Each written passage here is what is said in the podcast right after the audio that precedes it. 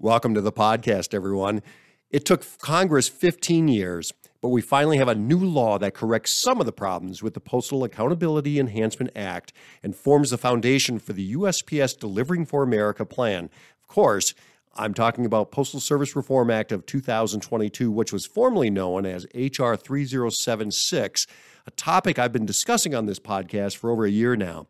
And it's always interesting to me to reflect how sometimes Congress can move at a snail's pace on some issues that on the surface seem like a no brainer, and yet capriciously rush through political agendas that can take years to reverse unintended consequences. PAEA, as the 2006 Postal Reform Enhancement Act is often called, was known to have an issue within just two years after it passed. The requirement to pre fund retiree health care benefits, while perhaps a noble idea at the time, was immediately impossible to comply with as soon as the Great Recession hit in 2008. And yet, it took over a decade for Congress to finally remove this burden, which the USPS stopped complying with shortly after it was enacted. I won't go into all the details of what the Postal Service Reform Act entails, as I already did that on a prior podcast, but I will say this this legislation that is now law is long overdue. It not only provides a $58 billion foundation for the USPS Delivering for America plan, it also removes what has been somewhat of a distraction from other key initiatives for the USPS and the mailing industry overall. In fact, as I reflect on this new corrective law to PAEA, it is really just a reaffirmation of what we already know. Yes, USPS pre funded retiree health care is unnecessary. Yes, the USPS should continue delivering mail six days a week. Yes, the USPS should be allowed to provide non postal services to local governments provided they cover their attributable costs. And yes, there should be greater transparency in USPS service standards at national, regional, and local levels. So, while the Postal Service Reform Act of 2022 is absolutely welcomed in meant to, by many in the mailing industry, it's sort of a bit of a duh. We should have done this like a decade ago. Okay, so moving on, which is what the PMG basically said at MTAC. Let's focus instead on other real issues for the USPS and the mailing industry. The April MTAC meetings were thankfully in person as well as via remote for those who those members who may still be unable to travel. I attended in person and was very pleased to see well over 100 of my fellow MTACers and dozens of guests gather in the Ben Franklin room of USPS headquarters and a super thank you to the MTAC staff and leadership team who set up tables for us to sit at the meetings. Thank you, thank you. That was so much more comfortable this time. The PMG kicked off the meetings with the same passion and candor many have come to respect, including me. He again noted how everything was so broken when he got there, and that, in his opinion, he could build a better, faster USPS from scratch rather than trying to fix the current one. That may be a little bit of a challenge, though, but I understand and appreciate the sentiment. His leadership team is working on over 200 get it right initiatives, as he called them, and you could tell that they are 100% behind PMG DeJoy in working it quickly to execute on the Delivering for America plan. After the PMG's opening remarks, Dr. Josh Colin, USPS Chief Retail and Delivery Officer, provided an update on how the USPS is leveraging their vast amount of data that they now have to track and improve the quality of mail handling. Dr. Colin is continuing to implement the same type of proven technologies and methodologies used for the Eastern area operations, which resulted in improved mail handling.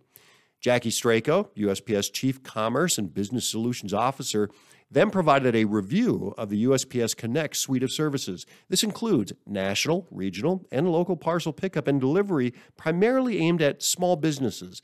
Flat rate pricing for local delivery range from $2.95 to $4.95 per parcel. So, a fairly competitive price for next day or in some markets, same day delivery for parcels. And after a brief break, we heard from Greg Lovensheimer from the paper industry. Greg noted that 39% of all paper flows through the USPS. Unfortunately, there is a serious paper shortage right now, and margins for paper suppliers are on a razor's edge, as he said. Labor shortages, supply chain headaches, price increases, and more have made the recovery from the pandemic more difficult for paper suppliers. And unfortunately, envelopes are being hit the hardest as they typically have the lowest margin. This, along with the steep increases I'll discuss in a moment, are having a devastating impact on transactional mailers and will continue to do so for the foreseeable future. Another topic discussed during MTAC was the Business Customer Gateway and how the USPS is working to provide a bird's eye view of the overall USPS network. A color coded system of blue, green, yellow, orange, and red would visually reflect how each facility is performing for mail handling within established parameters. The concept is certainly intriguing and welcomed, but many MTAC members were of the opinion that the status was more of a leading indicator than a more immediate reflection of problem areas. Now, personally, I'm a big fan of any data the USPS is willing to provide and think there may indeed be a future value in this for some type of trending or, or maybe a warning system. FSS, the USPS Flats Sequencing System, is finally being slowly dismantled. These football sized sortation machines, which may have made sense 20 years ago when flat volume was much higher, are being removed with about 20 such machines being dismantled. The USPS has not yet changed the FSS sort schemes, but it is very possible that they may slip something into the July 9th price increase. So we need to keep a very close eye on this. And finally, the USPS also provided an important update on preparations for what they believe will be a huge year for election mail.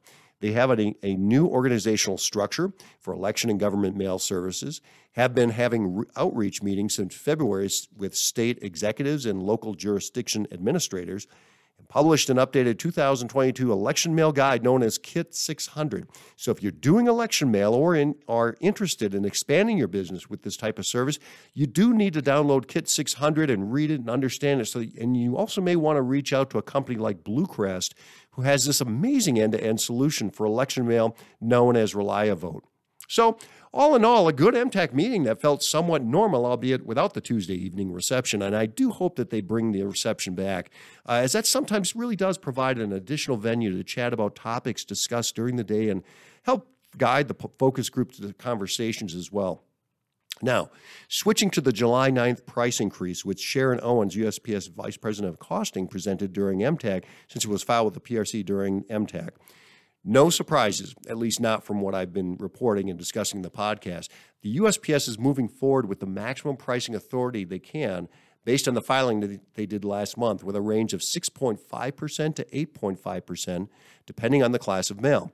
The largest contributor to this sizable or judicious, as the USPS calls it, price increase is actually CPI U, the Consumer Price Index urban rate, due to the highest inflation in 40 years.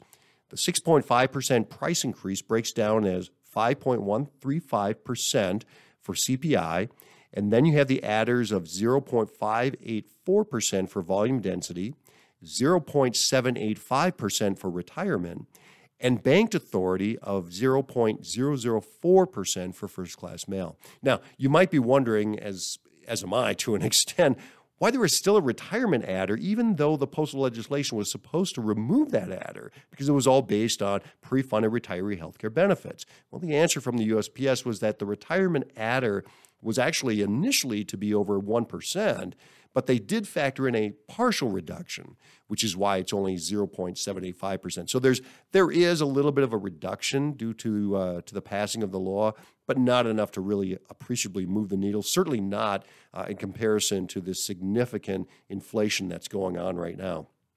So, 6.5% at the class level for first class and marketing mail, but periodicals get hit with a non compensatory increase of 2% more for a total of 8.5%. Ouch. I realize periodicals is considered underwater in terms of cost coverage, but I'm not sure how much more that class can continue to take. I realize that this is not a popular opinion, but I've always thought that periodicals is the one class of mail that really could make a good case for some type of subsidy from Congress to remain a viable form of communication in this nation. I mean, periodicals bind the nation, providing educational, cultural, scientific, and informational value, often abbreviated or known as ECSI, and are really the anchor of the mailbox, enabling and facilitating more mail volume through other classes of mail, such as first class and marketing mail okay, okay, I know I have a soft spot for periodicals, but perhaps it's because I grew up reading and enjoying highlights for children and National Geographic. Hopefully, periodicals can hang in there because I know there's a lot of people that subscribe to them, myself included, and we do value uh, the, what they bring to us in our mailboxes.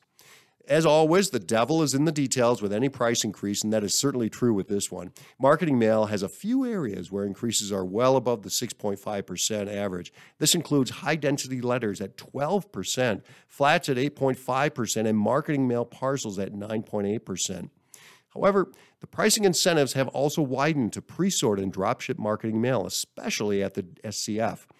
Drop shipping five digit mail to a NDC National Distribution Center would yield a $2 per thousand discount and an additional $1 per thousand discount if you go to the SCF, the sectional center facility. Now, if you got saturation mail and you drop that at the SCF versus Origin, it would yield a $5 per thousand discount. That goes a long way to help offset the transportation costs for the industry to transport it themselves to those SCFs for that destination entry discount. So, now that we have the price proposal, we just need to see the sortation changes.